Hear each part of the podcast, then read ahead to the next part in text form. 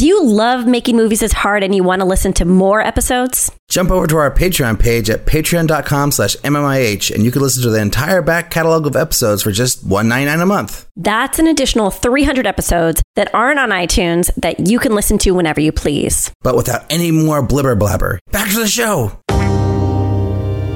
You know, making movies is hard. Making movies is hard.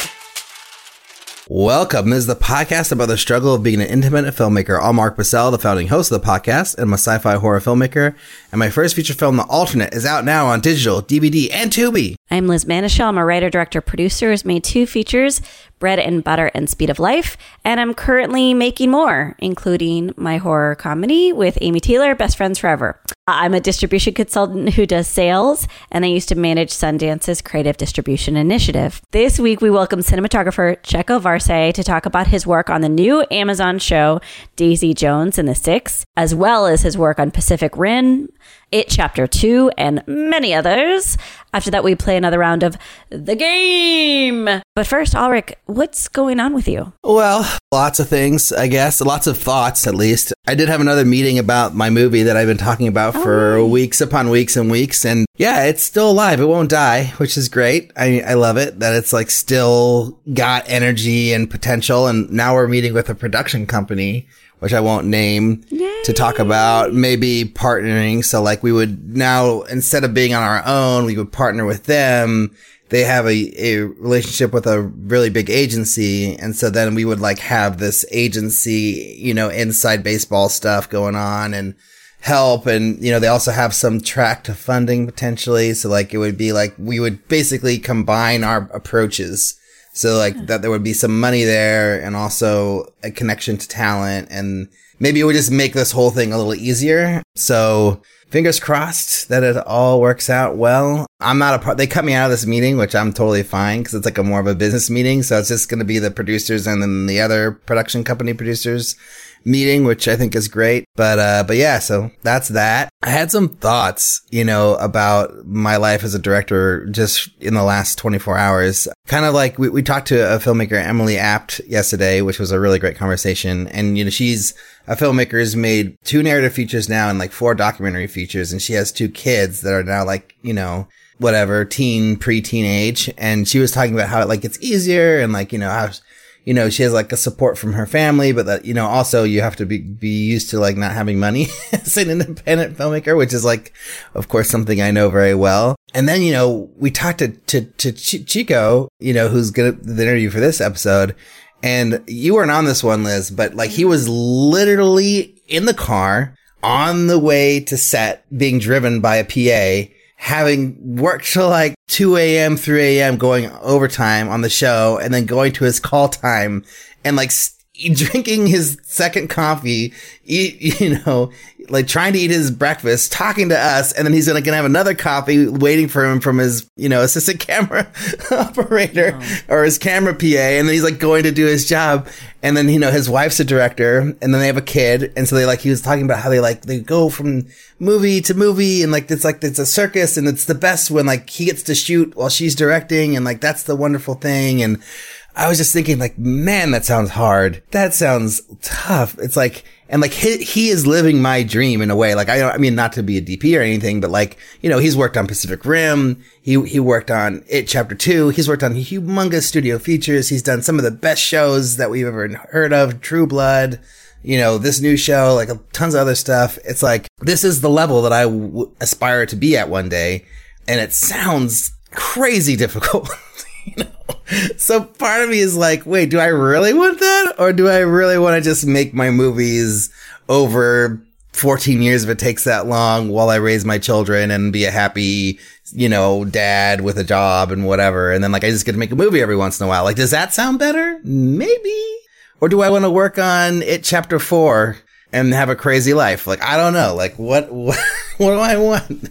I don't know what I want. I feel like it's like hard to even, it's like, you know, like in a lot of ways, like if you want to reach that level, you have to be so laser focused and like so like, you know, precise in your plan with your career. But in another way, it's like, I just don't even care. Like, I just want to make movies and I want to also be with my daughter and, you know, my son who's about to be born and like, that is like what's more important to me. So it's like, well, w- all this rushing and hoopla and whatever, it's like, you know, uh, maybe just step back from it and just like, you know, do it more in a slow, steady fashion and enjoy life. Maybe that's better. I don't know. So these are all ideas mulling in my head, you know, and like kind of like we talked about this like probably a couple years ago, like reconfiguring your dream.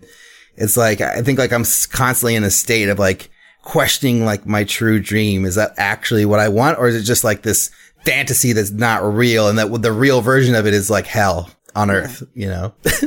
Yeah, well, yeah. So I'm hearing you, and I'm also thinking about what Emily Abt said about wanting to prioritize being a caretaker, right?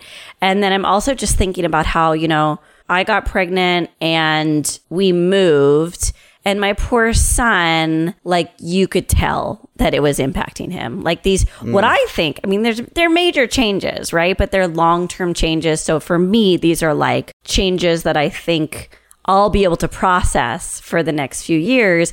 But he's four years old and he's been having these little tantrums that he's never had mm. before. Mm. And I'm almost positive it's because of these two major changes.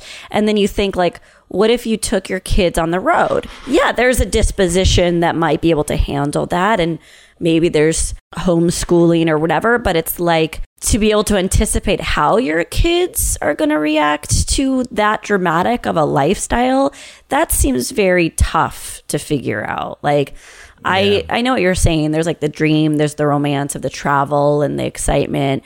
And then, but I also think it's like you have no idea what kind of, what kind of like, what limits of resilience your children have at that age. And they're not going to be able to tell you, right? They're not going to be able yeah. to say, like, this is disrupting my my the, the regulation of my social systems or something. You know, like I they, they they're not going to tell you. So like while I'm sure all these amazing directors and cinematographers who are on the road with kids are figuring it out, I just am witnessing like a minor change happen with major repercussions for us and it scares me. So I I I also feel like I'm leaning towards the Emily Abt world of like yeah, just do what you can with the resources you have right now until you can kind of step back a little bit more when your kids are a little bit older and even more adaptable. So I understand it's like, I like that. What is it? Redesigning your dreams. But I do think that what I'm finding joy in finally is the thing I've been talking about for the past like two years, which is like trying to find joy in the process. I'm like finally finding joy in the process. Mm. Like I'm going for these hikes. I created this playlist of music that feels like the music I want in my movie. That was really exciting. It's all like it's like the girl version of the Mandy score. It's like Siouxsie and the Banshees and Kate Bush and Elastica and like the Breeders. It's not like I, I don't know. I don't know if that's a, a congruent comparison, but it's like this kind of like broody goth indie popishness and like, that's really fun. Doing the deck is really fun. Doing these like visual inspirations is really fun. And so for me, I think as long as I have one creative escape in addition to being able to support my family, I can make this work for a few, you know, I can make having two kids work. I have faith in that. So hopefully, yeah. hopefully that's what we can do is we can make it work, Alrik. Yeah, make it work. You know, I feel like it's just such a my my life as a director. You know, and I'm sure yours too. It's going to evolve as you we have our children and we we grow as parents and people. So I'm I'm just also just not trying to put too much pressure on myself to plan things and to like yeah. you know like anticipate the future. It's just like let's just roll with the with the punches. Like you know, if there's a movie that I come up with that I write that I love and I'm like ready to go into it again and raise money and go go nuts, like you know, I'll start the process and we'll see, see how it goes, you know, like, but I'm not going to try to like put, you know, expectations on myself or like set like guidelines or whatever. It's just like, we'll see. Yeah. We'll see where my artistry takes me. We'll see. You know? We'll let it go. Let it go. If you would like to see how you could support us, you could go to patreon.com slash MMIH podcast. Anything that you can afford to give to support the show is incredibly beneficial. And we really want to shout out Robert Jones, who was a Patreon supporter at one level, and then he bumped up his support of the show Very kind of him. So we're just going to say double happy birthday to Robert Jones for all your support on Patreon. Also, do not forget to check out jambox.io who is our sponsor, but they're also a royalty free music and SFX company with an emphasis on high quality cinematic cues. Their composers have worked on soundtracks for Hollywood level films, working with directors like Michael Bay, Martin Scorsese, or global brands like DJI. They offer customized plans to fit your needs, which is awesome. Without any more delay, here is Alrik and Eric chatting with Checco Varse.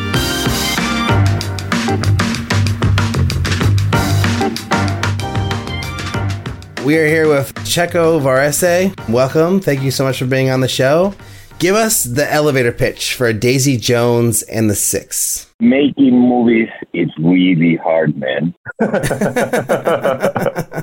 is the best title for a podcast, and, and that describes Daisy Jones. Daisy Jones is the story of this bunch of young people that try to find themselves and try to find common love and common passion in life through being a band. And they figured pretty soon that it may or may not happen. And that's the elevated pitch of Daisy Jones. Daisy Jones is the story of grandness and failure, story of drama. It's a story of love. It's a story of humanity. It's a story of human beings trying to love for each other, but sometimes not being able to mm. throughout, the, throughout throughout the years together. And how many days did you roughly shoot? I shot episodes one through five and then 7 mm-hmm. My my wonderful colleague Jeff Carter shot episodes five to ten without seven. I shot episodes one through five as a block, as a one long five hour movie. Wow. and I believe we shot 12 weeks, whatever, 70 days, 60, 70 days. Wow. Wow. Something, something like that. Yeah. That's why I'm saying making movies is hard. yes, it is. Yes, it is. wow. And then your, your, your colleague shot episodes six through 10 as another long block like right after or with yes. a break in between? There was the reasoning was to keep the band together and the actors together. So there was a break. There, there was a natural break. There was Christmas in between. And then I believe there were a couple of weeks that they sort of moved the, the company to New Orleans where they shot the other five episodes or four episodes. Hmm. Wow. Yes yes, there was a break in between, but there was no real break. They continue prepping and organizing and, and, and, doing everything to get ready for, for the later episodes in New Orleans. I, in New Orleans just happened to be a location. It's for they were in New Orleans because they needed some sort of New York looks and, and, and they needed a big stadium, which happened to be available at that time of the year in New Orleans. Wow, amazing. And uh, I don't know, you probably can't say this, but what was the rough budget of the show? Or do you know roughly the scope of what you were working with? No, I mean, I, I, I could tell you if I knew it. No, let me phrase it in a way that that I can say it. I think we had enough resources to make it happen, being careful about the resources. It's always important as a cinematographer. But it was a, a generous amount of time and a generous amount of resources. Oh, great. And out of curiosity, so how did you come to the project?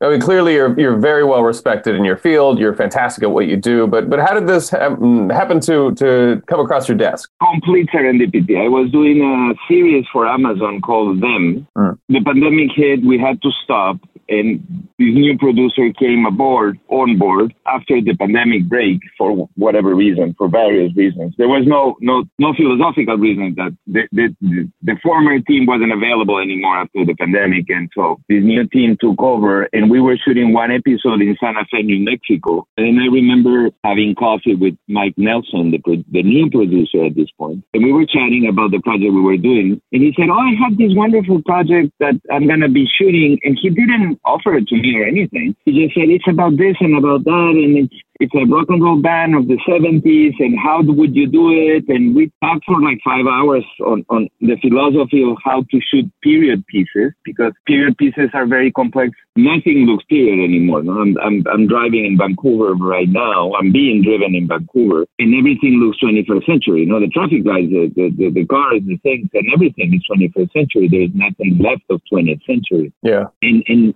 and sort of philosophically we started talking and I, I sort of gave my take on, on, on using large format with such and such lenses, so the, the shallow focus will be more forgiving with the background and not leaning into visual effects so much due to budget and also due to the fact that, you know, uh, Godzilla is not part of the movie, so you don't have to create a very three, big 3D character eating people and destroying buildings. So, so your visual effect your visual effects are more related to, to making the story better, you know. And in, in the case of Daisy Jones, it's to multiplying audiences. Obviously, you cannot fill up a stadium with 100,000 people. But so one thing led to the other one, and when we finished the coffee, and that was it. And then three or four months later, he called me out of the blue and said, Hey, listen, um, let me send you a script. I, I think you're the right guy for Daisy Jones. And I wow. had a meeting with the creators I had a meeting with the creator. I read the script. Um, they asked me if I wanted to read the book, which is a pretty well-known bestseller. And I said, no, I usually don't want to read the book because then I'll remember the book and I don't remember the script and I start shooting things that are not in the book, in the script, you know, because where is that scene where they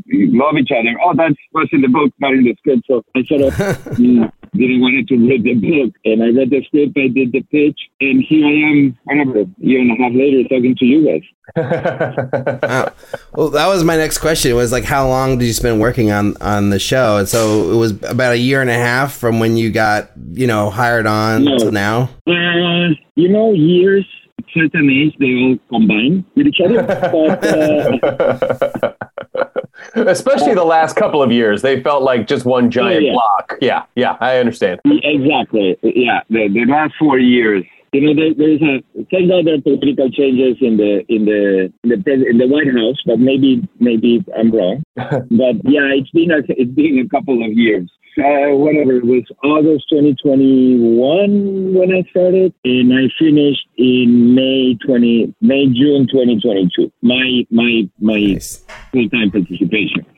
And then, of course, there's post production and, and, and, and coloring, but it was like an eight, eight, nine month kind of consecutive engagement. Nice. And now, if you could go back and change one thing about it, about the episodes or the production in any way, what would it be? You know, I let me ask you a question. Would you change the title of the podcast?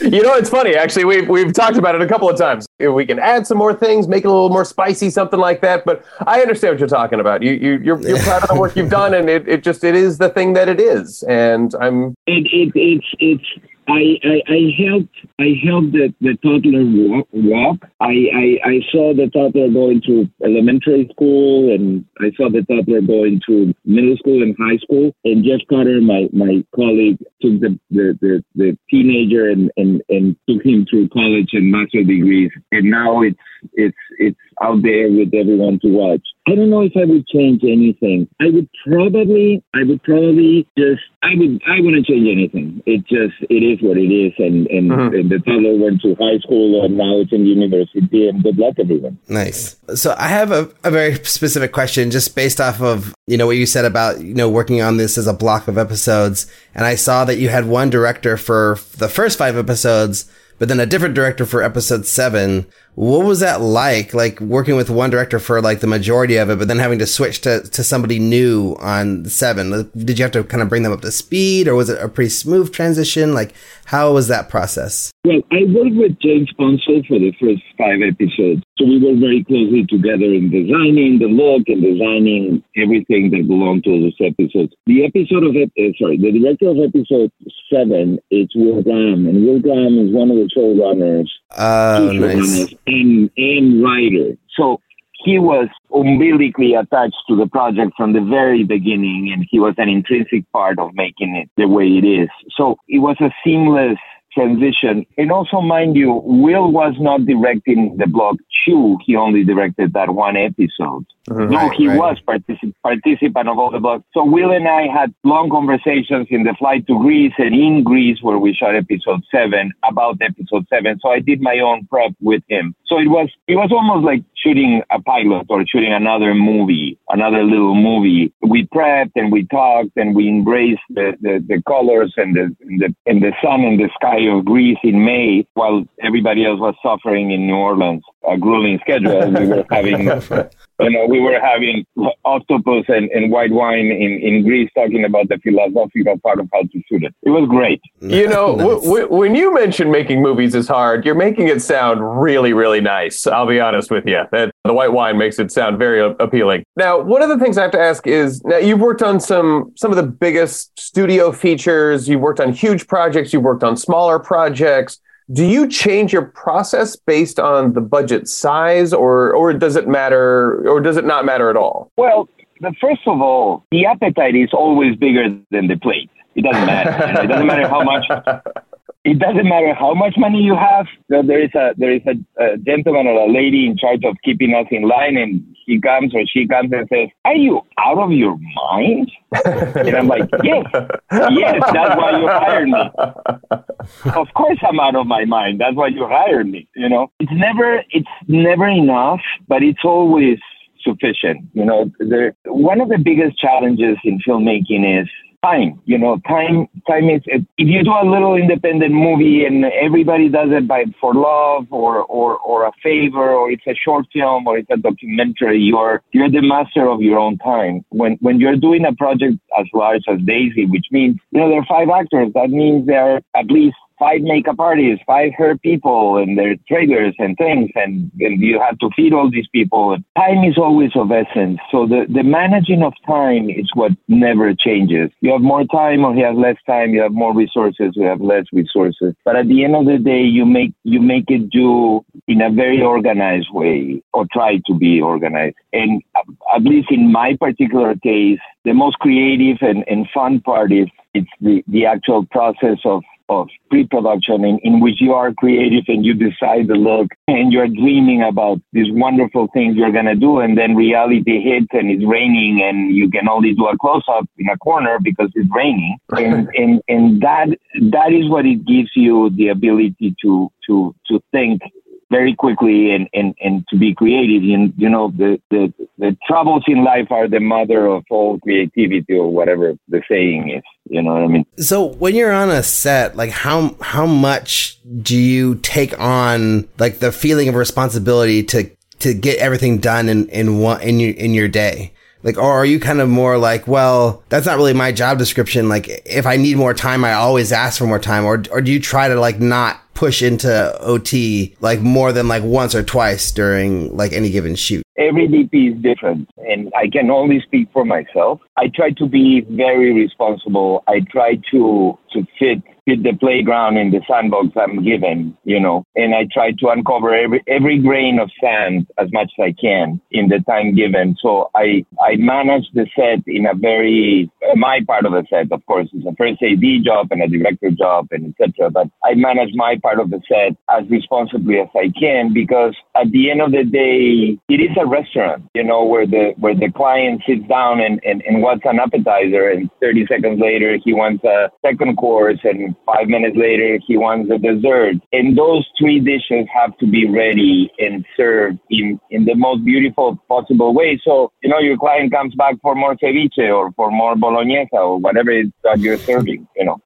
and just to, uh, just to push you on a, on a follow up question, like how, how often do you tend to go over on these bigger productions? Like, is it, is it a regular habit or is it something that only happens maybe once or twice, like across like a 12 week shoot. I wouldn't be talking to you about Daisy Jones if I had the habit to go over. I would be talking about, go. I would be point. talking yeah. about uh, yeah, I would would be talking about how to choose weather reports in a little town in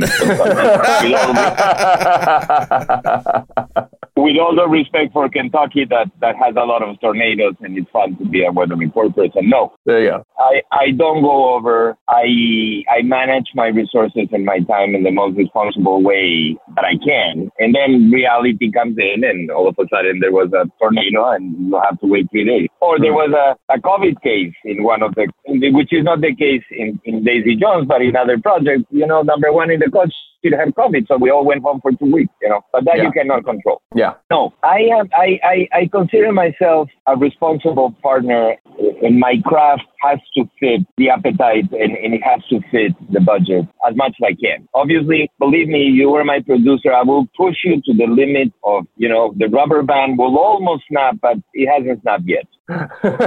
finding yeah finding that delicate balance of getting what you need and then also working within your timeline. That, that's fantastic. I loved an interview that you did in, uh, for Below the Line where you talked about your choice of camera package and lenses to tell the story for dope Dopesick. I was wondering if you could speak to that. Like, you, what's your choice of technology and your the the feel that you're going for when it comes to telling a story and kind of what what was your what was that journey on uh, for for Daisy? I'm agnostic when it gets to camera platform. You know, every manufacturer has wonderful cameras. Mm-hmm. Arriflex, Red, Sony. You know, they're all it's like you know it's like a BMW versus an Audi versus a Mercedes. I mean, they all will take you to the next street, you just it's a choice, you know. And they're all wonderful cars. In this case, the car ended up being a Venice, a Sony Venice, but it could have been a Mercedes. Oh, sorry, an Arriflex.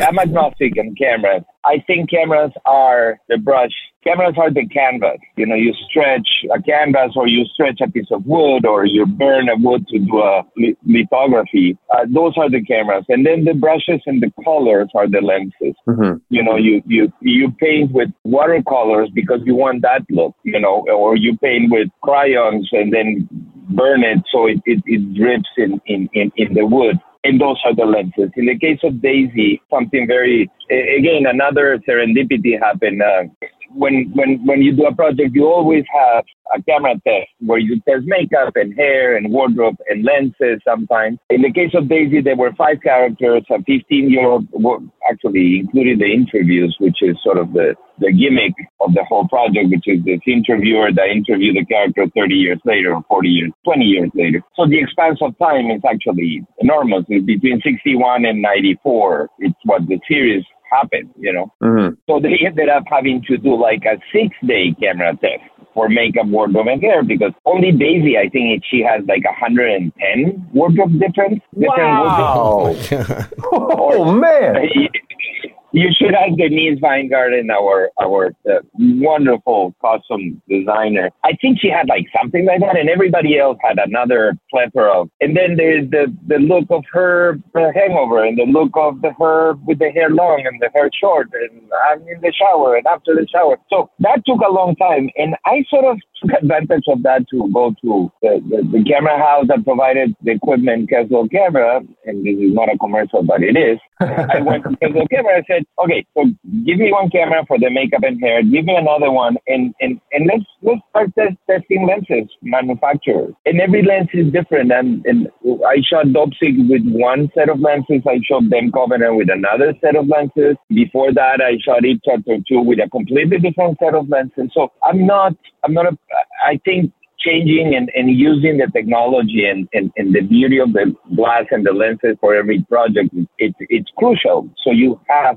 something to say and, and you honor the project. We, we ended up, after many t- days of tests, we ended up choosing the, a new glass at that point. That was the Angénieux, the Optimo Primes. We added some internal filter to it and, and, and that's what gives the creamy quality of 1970s, 1960s, 70s to Daisy, along with production design and wardrobe and hair and makeup and color correction, you know, but you start from somewhere. And that was the, that was the genesis of it. So I want to ask a question about some of your other works. You've done, you know, you've been a cinematographer for many years. You've worked on some of the biggest shows, etc. But you also did, you were the B cam DP on Pacific Rim, like after you had already shot like episodes of True Blood and Melrose Place and these other big shows. So I'm just curious, like, you know, what was your experience uh, working on Pacific Rim and how is your process different as the BCAM DP versus the, the main cinematographer for the whole project? Pacific Rim was a very specific the, in, in, the in the contract structure of, of Hollywood and the film industry, if you call it second unit, then you need a second unit director, you know. So Guillermo del Toro wanted to direct every frame of Pacific Rim. So Guillermo Navarro, the, the DP and longtime collaborator of Guillermo del Toro, uh, called me and said, listen, there's this other unit. It's called, there's not such a thing as a second unit, but so Guillermo will shoot with you between 6 in the morning and 10 and 30 or 12 or whatever, and then he'll come to us and we'll shoot another five hours. So Guillermo was bouncing back and forth oh my God. between two units, directing every every every every frame of it and, and, and manipulating every frame of it to his to very huge heart and desire and enormous brain. So basically Pacific Rim had a 90 day schedule, but with a 50 day other unit schedule ended up having 140 days. I'm, I'm just Wow. throwing, I'm, I'm just throwing numbers around. I mean, you can quote me on this, but they're numbers I don't know if they're true. but he basically got another another big chunk of. So I was the director of photography of that other big chunk, you know, with Wow. Guillermo directing. So it had to be called B camera because it wasn't it wasn't a second unit; it was the other unit. In, in fact, we were called we, we called each other laughing the, the the the graveyard unit because we started at four in the morning and we were run by three p.m. You know what I mean? Wow. And and what kind of stuff were you shooting? Was it all like the stuff without actors, like just you know the establishing No, no, shots no. or the robots, or No, no, no, no, no, no, no, no, no.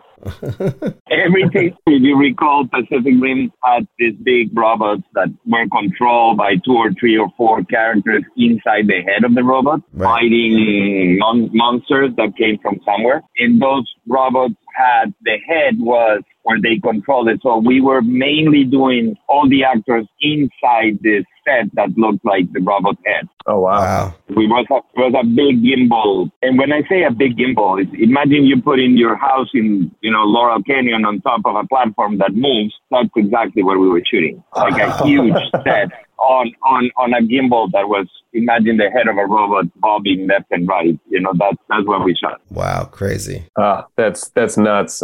I wanted to talk to you a bit about it too, and kind of what that process was like, because you're coming into the sequel, so you kind of already have a bit of the table set for you, if you will. Uh, why were you brought in for the sequel? Was there a, a switch with the DP for any specific reason? No, I think what, what happened with the chapter two is very interesting. I've known Andy and Barbara for a long time. Andy Muschietti, the director, and Barbara Muschietti, the producer. We cross paths. We both speak Spanish and, and like soccer, you know. So, so we, the essentials, yes, of course. Of course. I mean, it's it's. I, I'm sorry, it's not essential. It's crucial. So we crossed paths right before in chapter two. We shot a pilot. I can't remember what it was. And then they offered me chapter two. I read the script and it was a sequel, but it wasn't a sequel because it's about these characters that are whatever, 15, 20 years later. So I was able to imprint the quote unquote contemporary part of the look through my vision and yet respecting my, my predecessor, DP Chung, and paying homage to his choices when we were refilming or filming again or, or, or adding to the flashback. So I had to, to, to sort of replicate or, or pay homage to a look that existed, but I also could imprint my own look for the future part, which is when the characters are 30 or 40 or 25. Mm. So it was a sequel, but with its own personality. So that was that I found very attractive. You know. Mm-hmm. So when you're working on a project like that, that's like an existing property that has like like hundreds and thousands of fans, and there's like a lot of anticipation leading up to the release of the movie. Do you feel any of that kind of pressure to like do justice to the original or to the characters, or do you just zero in on the specific story and just focus on that? I would lie if I say that there was no pressure. I would lie if I would say that I wasn't waking up at four in the morning sweating, saying, "Oh my God, what did I put myself into?" But then again, you you can only look forward. You know, there there, there is this this forward movement that you have to apply to your creative process and cross your fingers and hope for the best. I think we did really well. I think the movie stands in his own feet and, and, and pays homage to to the fans in a way that that everybody that is also the director. You know, the director it it, it imprints his own fingerprint repeating myself. Jeff help. The director puts his own patina and his own thoughts and his own soul in it. And I'm just the, the one that helps grabbing him or her by the shoulders and trying to to to help going through the snowstorm that is doing a movie. You know, it's, I always compare doing a movie to. I, I, I always say I was never hired to be a submarine captain. You know, you you you go you take your crew, you you you log yourself in a nuclear submarine for three months, and you come up for air, and it's like, oh my god, they invented cell phones while I was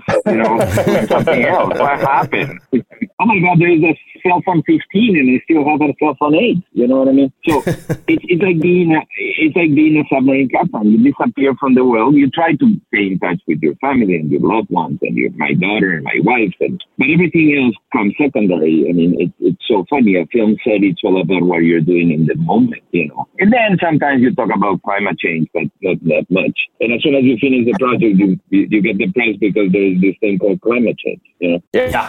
well, I think we're ready to jump to our final six questions. Alrik, do you have any other questions?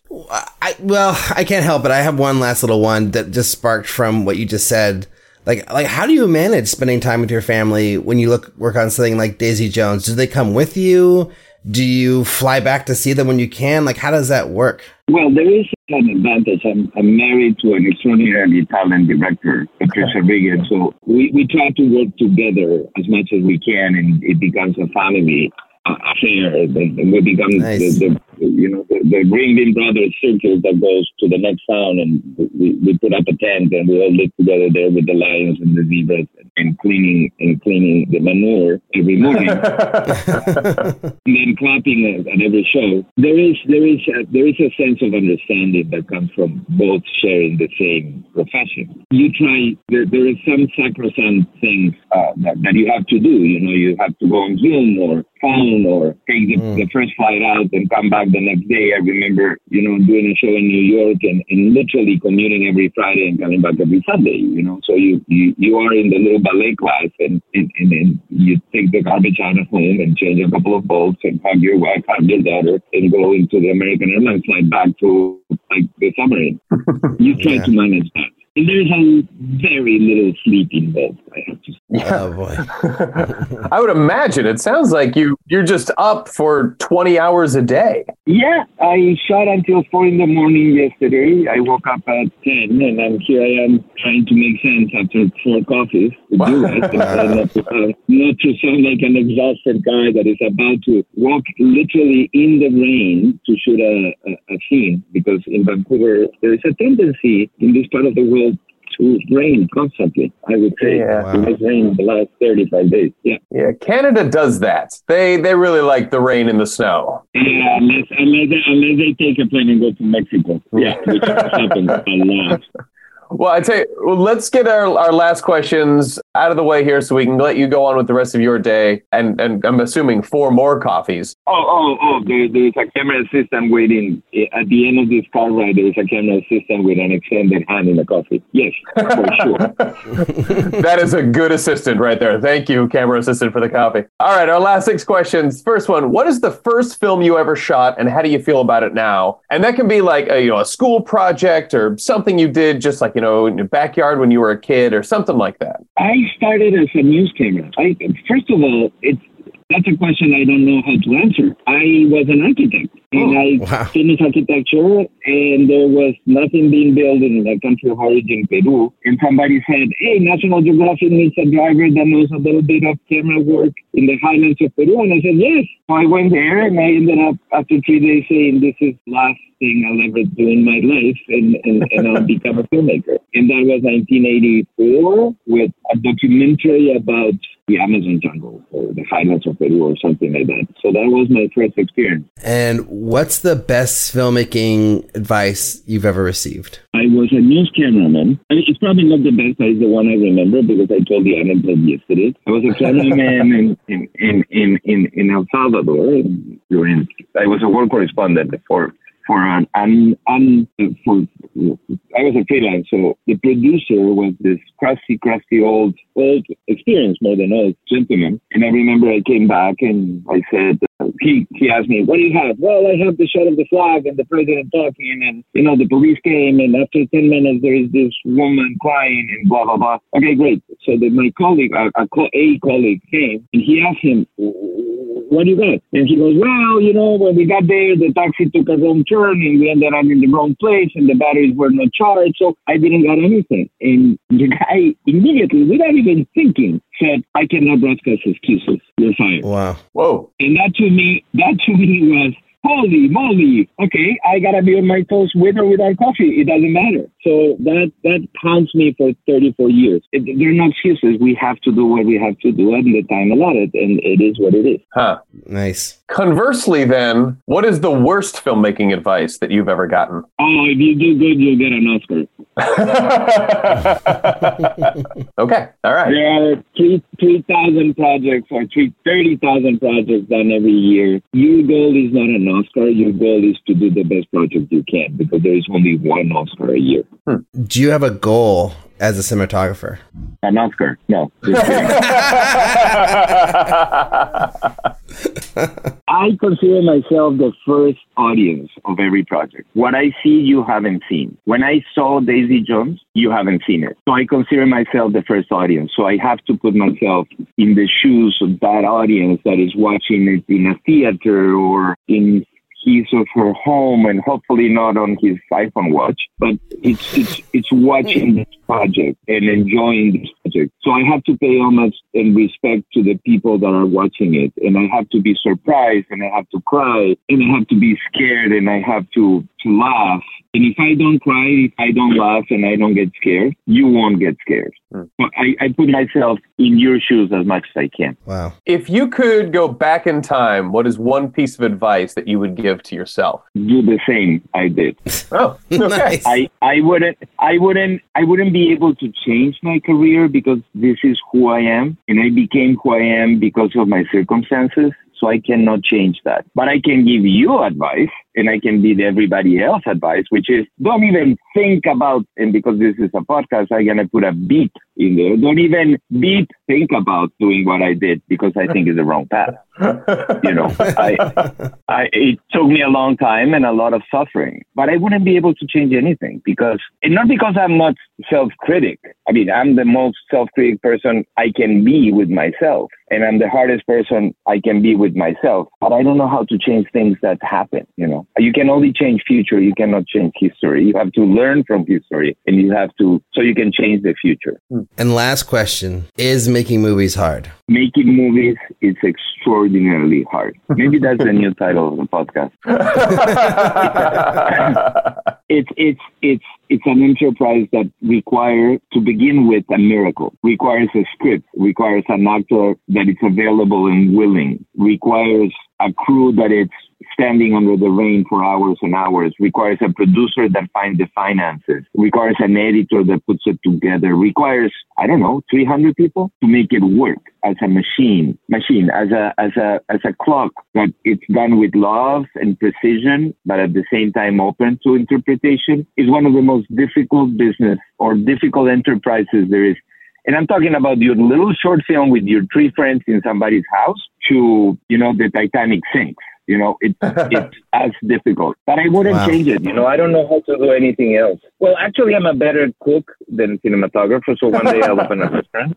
But uh, I wouldn't. I wouldn't change much. if you are a better cook than cinematographer, then I am going to be the first person to line up to go to your restaurant. Well, well, when when my wife always laughs and says we we should do this this little side business called rent a chef. You know, so I go to your house with all my things and I cook in your house and I tell you about how to not make, not to make mistakes in movies. oh, you're, you're hired. Making movies, making movies.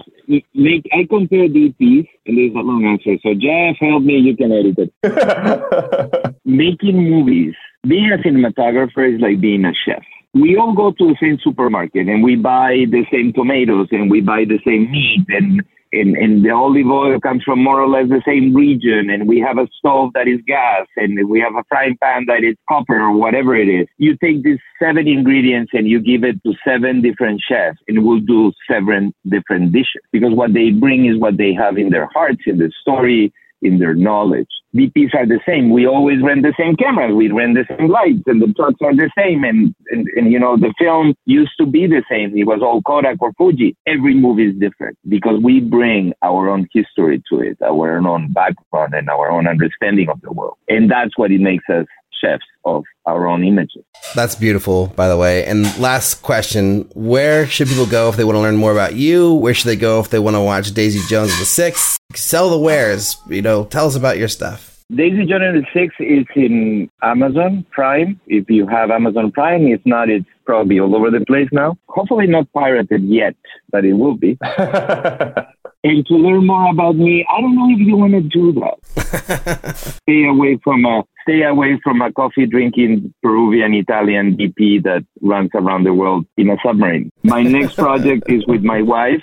I'm in Vancouver shooting a wonderful project called Under the Bridge. I don't know if I can tell you more about that. Nice. And my next project, it's it's a movie with my wife in South Africa, which we literally leave. Wow. I, I arrived to LA Wednesday and I leave on Monday to South Africa. Wow. And it's a project for Patricia Patricia Riggen. So that that's that's the love of my life. In in in, in the project will be the second love of my life.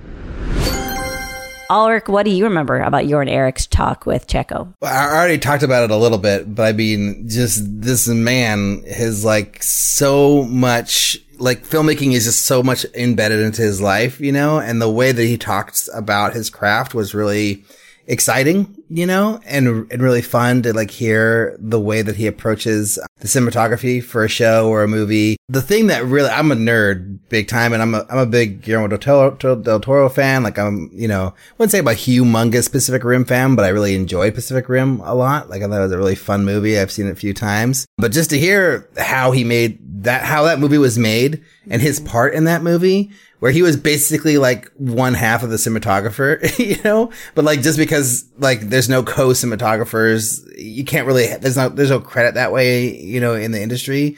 Like he had to be like, you know, whatever it is, like BCAM DP, I think is this title. But like just for you, Liz, the way that they did this was like, you know, Guillermo del Toro didn't want a, a, a second unit because he wanted to direct every single frame of the movie himself because he's crazy. And so they would have, they had two crews going in on almost the whole time. So like they would start at 3 a.m.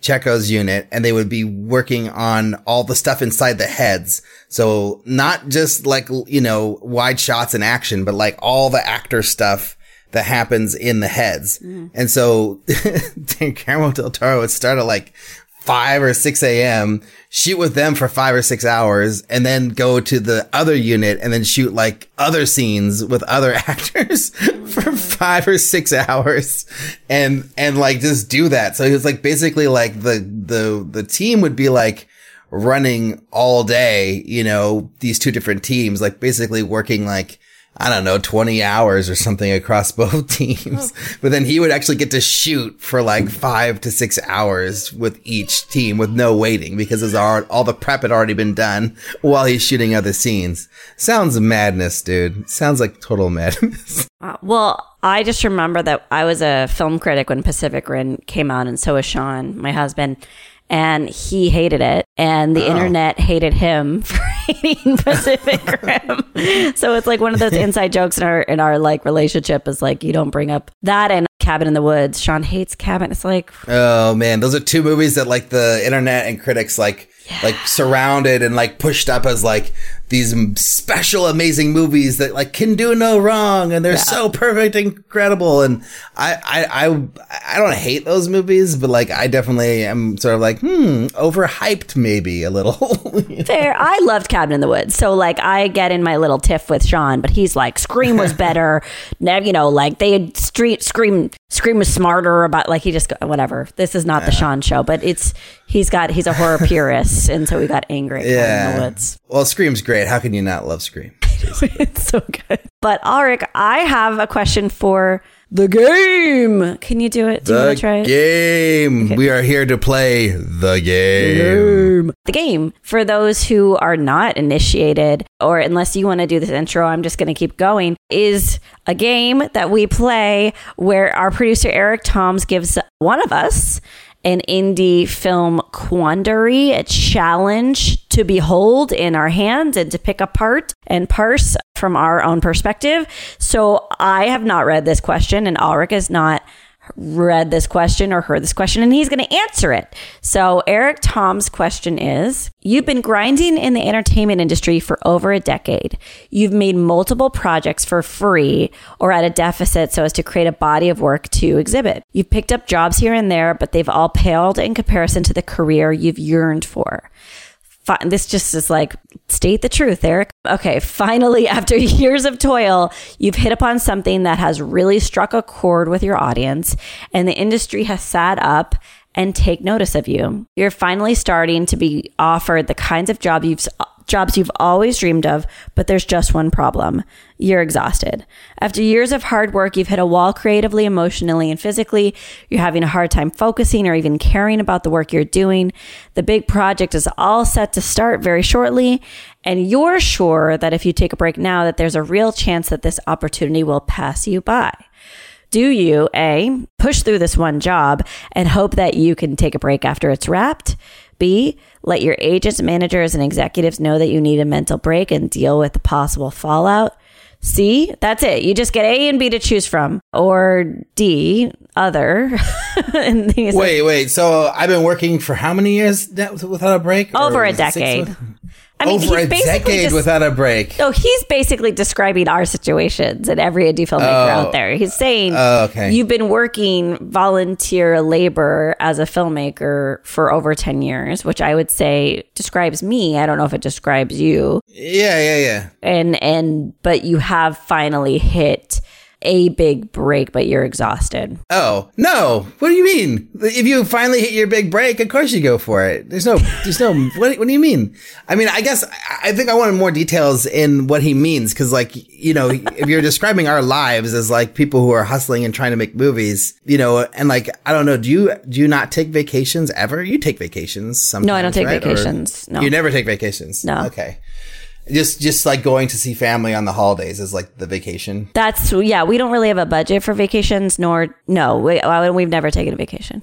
Never taken a vacation. No. Oh my god, my last vacation was probably in 2016, maybe or something like that. That's Maybe like almost effectively not taking a vacation, you know. but but but it was also it was a shoot. so like yeah, we got so to go to Italy for a shoot, but then we like spent some time. You know, it was like we got we went to Italy for the shoot, but then I brought my wife and we got to like hang out in Italy like for like four or five days. You know, so it was a vacation you know, but there was some work involved too. So I don't know if that counts or not. I mean, but. I think that the world of like a pure vacation, who does that? I guess people who have fancy jobs, they can like take a week off and turn off their email. That's very confusing to me. But yeah, let's yeah, let's well, recognize you're, you're, we're not. You're probably that. gonna do that when you when your kids are older and like it's spring break. Like you're like every parent I know who has kids that are over four. That's not take vacation. spring break. When you're Spring with your kids, you're working. You're, oh. That's not a vacation. what I'm talking about, like an actual vacation. I've never had a vacation. I think your definition of vacation and my definition the true different. definition should be a, you a point where you relax. When or when I, have you ever relaxed? Well, if I can be relaxing with my family, like you know, no. that's no. no. what? What are you talking about? You're relaxing uh, with your family? That is something that you do? Yeah, me and her, we hang out and we just, you know, we'll like play around or like then she's like watching a movie and we're just like chilling together. But you're not constantly worried about the like the looming feeling and foreboding sense of death around them no, at every turn and then no, worried about them no. falling or getting decapitated. You're not worried about these things all the time. Not anymore. I was worried about that when she was super young, but like now, like I just throw her up in the air like she's like a bag of chips. And, catcher and whatever, and you know. So we. I mean, I'm I'm I'm, yeah. not, I'm I'm like you know I'm obviously concerned that I don't drop her. No, but you can relax. You're allowed. To, you but have been able to figure out how to relax still. yes, okay. that sounds nice. All right. but yeah, I think I think for this question, like you know, yeah, I think like of course you go for it. Like unless unless he's meaning like you've been working on another movie for like six months and then that movie finally finished and now you have your big break and then it's like you, you don't get any break. You just go into another movie for six months. I think that would be kind of harder, you know, but if, Hmm. if that's not like as specific as he's getting, yeah, I don't, I, I guess I just go for it, you know, like, of course, if it's your big break, that's like what you've been working so hard for for so long. Like, you're not going to not go for it. Yeah. Right. Or am I, am I missing something to this question? I th- well, I love that both of us just spend 20 minutes deconstructing the question sometimes, and it's not really 20 minutes; it's like two seconds. But like uh, sometimes we need Eric to be a part of the show to be like to answer questions for us about the premise. Right. Right. No, I'm with you. And I think you and I have just proved that there are gradients of mental health that you can integrate into your life. Clearly, I need to integrate more into my life. I took a 10 minute nap today and it like was very rare and it is, it's thrown me off. Like I'm more anxious having taken that 10 minute nap and I am going to have to deal with it for the next six hours. So I agree. I think you push forward, but then you figure out like well, maybe you up your therapy time or you up your you know you per, you take something off your plate. You do something to protect your week or to to give yourselves you give yourself you time or you don't participate in one aspect that they want you to participate mm. in. I think it's mm. like because i think what eric's implying is like you shouldn't ignore the words that he's saying. You're exhausted and you're near a breaking point right so that means you have to do something you have to do something for yourself at that mm. point but i agree mm-hmm. like there's opportunities are so rare in this industry i would probably also yes push forward and just try to figure it out somehow Yeah. I feel like if you're near a breaking point, yeah, I don't know. I feel like, I feel like that's sometimes I see that where like people who've like worked really hard on, on, on movies or, or building up a body of work or whatever. And like they're at the stage where they could push themselves to the next level and then they quit, you know? yeah And I feel like that's kind of natural that like, you know, I can't remember the reference, but they were talking about like, you know, usually when you feel like you're so far away and then you're like, you know, pushing, pushing, pushing, and you've been pushing so far, you'll never get there. And then there's like, if you're, imagine you're in a tunnel. that's milan can't- you- it's his Oh, that's what Milan, meme that he always shares yes Yeah, yeah, but it's like you don't know where, where the other end of the tunnel is, but like Yeah. maybe it's like one more hit away. Yeah. It's like, so I think if that came to my lap, we'd be like, that's the hit. You gotta go, gotta go through it, you know? And then like maybe just try to like build in some, some downtime, like, you know, two months or a month or something after where you don't have to do anything. You just like make that work with the finances that you have and like whatever the deal that you're getting, just make sure you're getting enough money, you know, in this deal. That's the big break that you can have some downtime, you know, with you and your family afterwards. Well, but I think the be- assumption that is that you would be treated like a workhorse for the rest of your life, right?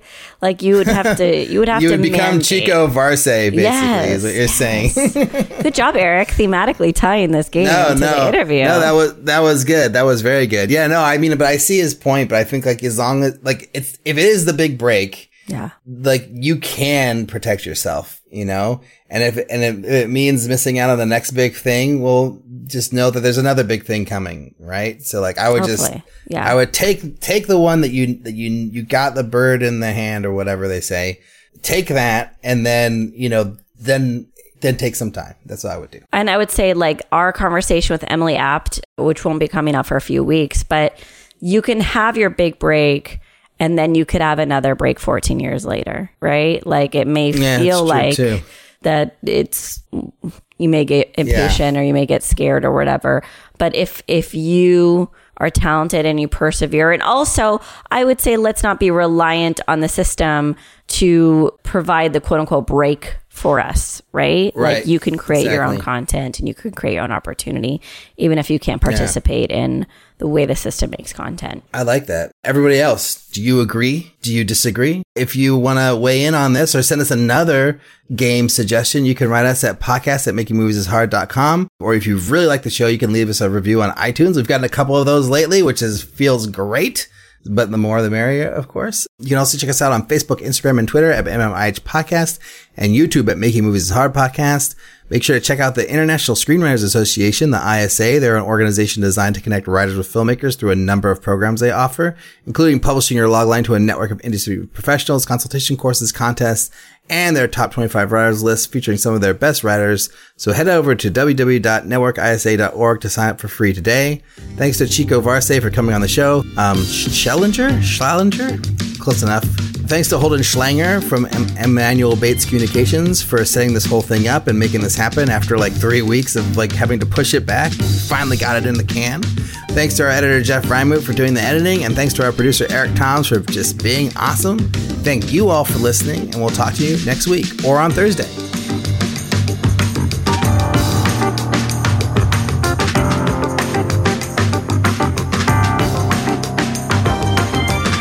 This week, we, we welcome cinematographer Checco Varse to talk about his work on the new Amazon show. It's Apple. I think it's Amazon. Is it Amazon? Double check. Oh my Let's God, you're double probably right. This is what happens when I don't sleep, Jeff. my brain is very confused.